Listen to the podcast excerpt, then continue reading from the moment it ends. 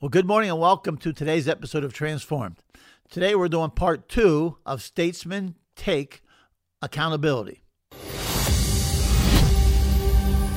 Welcome to today's message with Pastor Jim Balzano. I want to thank Park Home for our studio furniture and thank Taylor Design and Events for our setup of the studio.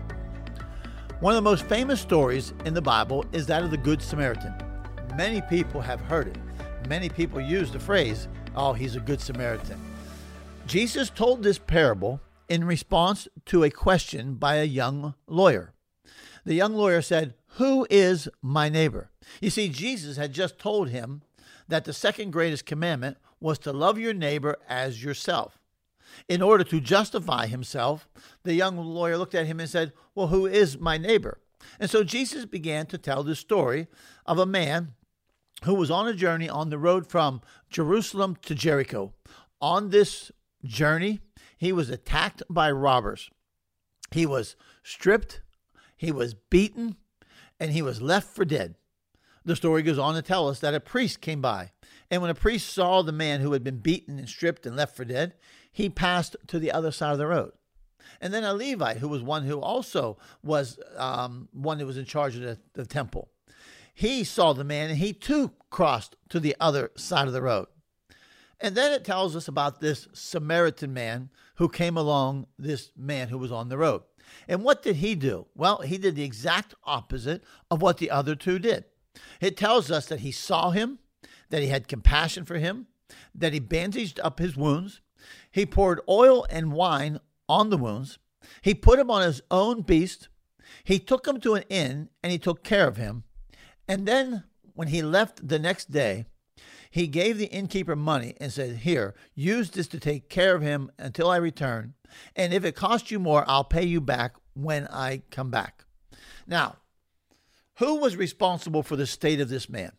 Robbers, those bent on evil, those who perpetrated an injustice upon this man. They were the ones who brought this injustice upon him. The priest and the Levite failed to take any responsibility. They failed to be accountable for what they saw. They crossed over to the other side to avoid him, but not the Samaritan. He took accountability for what happened to this man. You see, understand something. He didn't do it. He didn't beat him. He didn't strip him. He didn't leave him for dead. It's interesting to me that the Samaritan took responsibility for the unjust actions of others. He could have just said, "Hey, you know what? I didn't do it. I didn't make it happen. I didn't create it. I'm not doing anything about it." The Samaritan took accountability for what he wasn't responsible for. He didn't make this happen. The Samaritan provided healing for the wounds that were inflicted by others. The Samaritan paid to provide for the man. You see, it struck me. There were those who bent on evil, had committed acts of injustice against this man. But this Samaritan, for the good of the man, committed acts of justice that would offset the acts of injustice perpetrated by others. And it struck me. There are times in our life, and there's times in our country, there's times in our communities, where we must be statesmen who, for common good, will commit acts of justice to offset the acts of injustice perpetrated by others. You see, statesmen, remember, are men and women who stand upon principles for the common good of the people. They are men and women who will take accountability for the actions of others. They are men and women who will be responsible for what they weren't responsible for. They are men and women who will commit to action that will offset the unjust actions of others. They are men and women who will commit to payment for injustice that was perpetrated by other people. You see, it is not enough to say, "I didn't do it." It's not enough to say, "I didn't do it, therefore I am not responsible." It's not enough to say, "I didn't do it, therefore I'm not accountable. I didn't do it, therefore I'm free from the responsibility."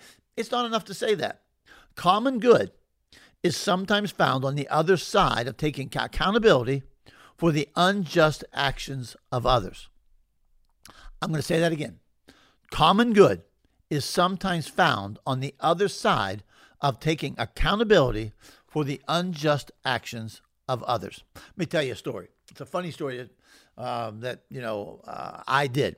All right. A number of years ago, I'm at home one night. My wife is at the hospital and she was working, but then they brought her father in late at night. And he was getting a procedure done, a CAT scan done. And when they did that, they found that he had a tumor on one of his kidneys. Well, that unnerved the family, obviously, and unnerved my wife. And she called me. It's like 10 o'clock at night.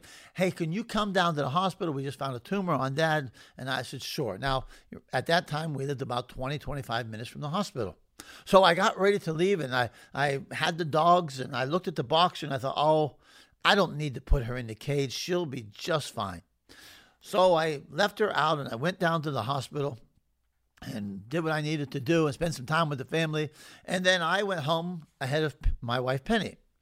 I get home. I'm coming into our house, which had a fairly large addition that we had put on. It was long, probably about 50 feet long, going into the kitchen. And I'm looking at the floor going, what is all over the kitchen floor? And the closer I got, all of a sudden, it dawned on me. It was flour, cooking flour, all over the kitchen floor from one end of it to the other. And I could see paw prints all through it. Yes, my boxer had gotten into the cupboard and pulled out a bag of flour and scattered it everywhere. It would have been all right had it stopped there. No, it didn't stop there. It also got out a bag of coffee, and it scattered the coffee from one end to the other. That'd have been all right had she stopped there, but no. Didn't stop there. Also got out a bag of, I think it was pigeon beans or something like that, these little beans, and they were everywhere. And to top it off, I think, if I remember right, she even got into the garbage. I got to tell you, it was a hideous mess. I mean, you had flour, coffee, beans, and garbage scattered all over the floor. What did I do? Well, the first thing I did is I grabbed the dog and threw the dog outside. And then what did I do? I began to clean. I got out a sweeper. I got out a broom. I got out a dustpan. I got out a mop. And I began to clean up the mess. But you see, you got to understand something. I didn't make the mess. The dog did. But I cleaned it up. Let me tell you why I cleaned it up. First of all, I'm the one who left the dog out. And Penny was going to be home soon, and I wanted to get it done.